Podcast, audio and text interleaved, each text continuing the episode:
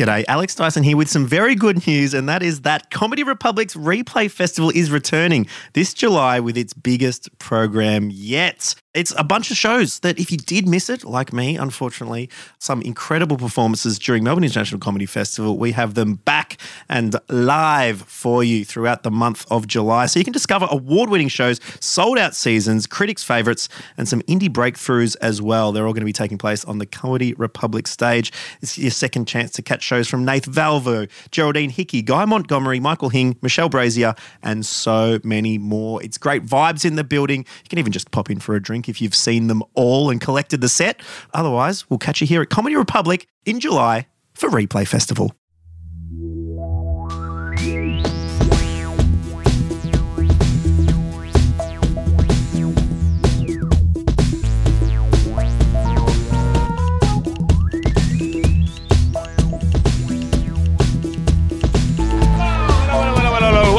Comedy Republic. My name is Kyran Wheatley, and this is Bron Lewis. Hello, it's Bron Lewis. It is. It's Yeah. me and Yes, you. it's you. Together. Um, we start this show with a question from our last guest. yes. Cal Right. Wilson was here. Oh, Has a question for you. What's the oldest thing in your fridge? Okay. We've got miso paste. We got that when we thought surely we know what to do with that. We don't. And Yeah. it's in a container that we want. We want back, but we can't get it back. We can't have it back because that's admitting. So it's decanted from its It original container. deca- and we can't, we can't, because if you take, we, we just have to accept that that is our sacrifice for us trying to be better at cooking, and we will never be miso paste people. But you can't bring yourself to throw we it cannot out. We cannot because we might be one day. And how long does miso paste last for? We I couldn't even tell you what you use it for, let I alone how long know. it lasts. I know you put it on eggplants, but I'm also struggling with how to cook eggplants without What miso. did you, did you have you used it once at least? It's open. I don't know when anyone used you don't it. even you don't even recall when it was used. Maybe one of the kids put it on their sandwich. I don't think that was a good sandwich day for them. so Just no. give it a crack. yeah. So How long what- do you think it's been in there? I reckon a year. Just a year. A year, and it's the most adorable pastel pink container. Every day I move it. Every day I move it. Just To mo- shift it around. Yes, it moves Like around. the seats on the Titanic. Yes, and the lid is so so firmly on because I'm like I, I'm like God it's a good container. So every day I'm like I'm like yes I, I'm wasted the best container on such a huge cultural mistake. Yeah. I think the oldest thing, not in the fridge. I think the oldest thing I've got is probably honey. Okay. Because you know, you don't like it? No, I love I love it, I, but I don't use it. So I, I Wow, have in my mixed head, I'm like, I love honey, and so every time I go Oh. somewhere, I'm buying honey. Every regional town, it's the bane of Reese's existence is how much fucking honey we've got. and I'm, I'm, uh, I've actually got a ban on buying honey. I'm not allowed to buy honey. How many jars of honey is in there? Probably got like seven jars of That's honey. too much honey. Yeah, but they're all different, you see. Yes, I mean, sometimes- imperceptible taste differences. Yes. Some of them taste horrible though. Yeah. They taste floral.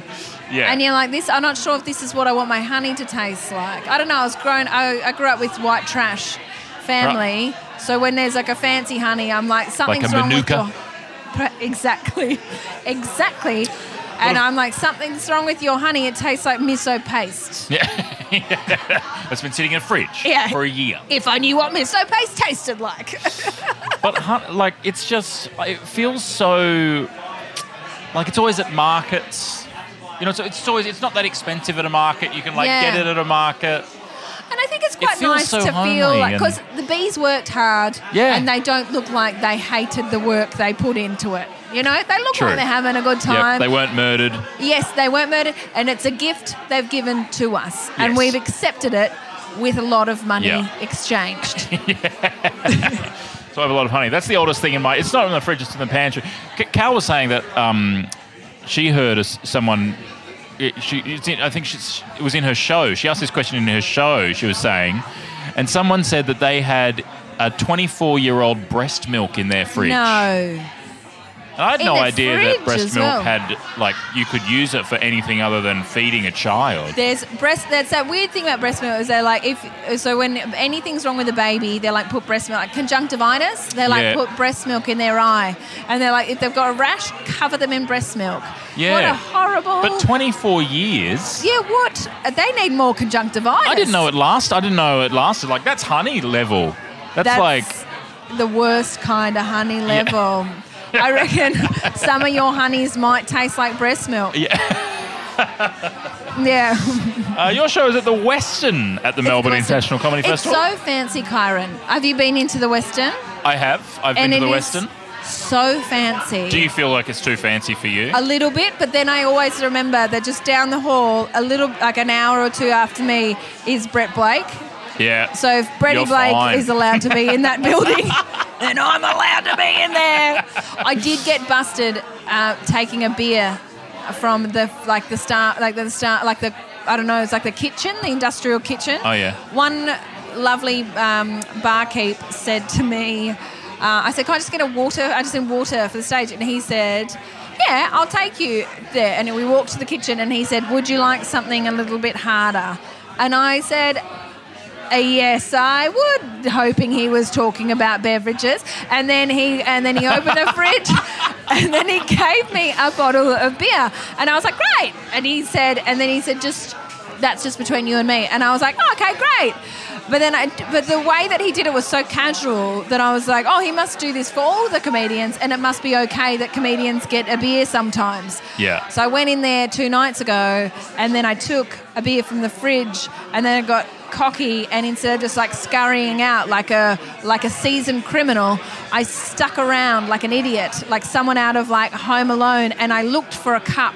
I looked for a cup for too long, Kyran, and then a man walked in who was not my he was not my partner in crime, and he looked at me and he actually like took a step back.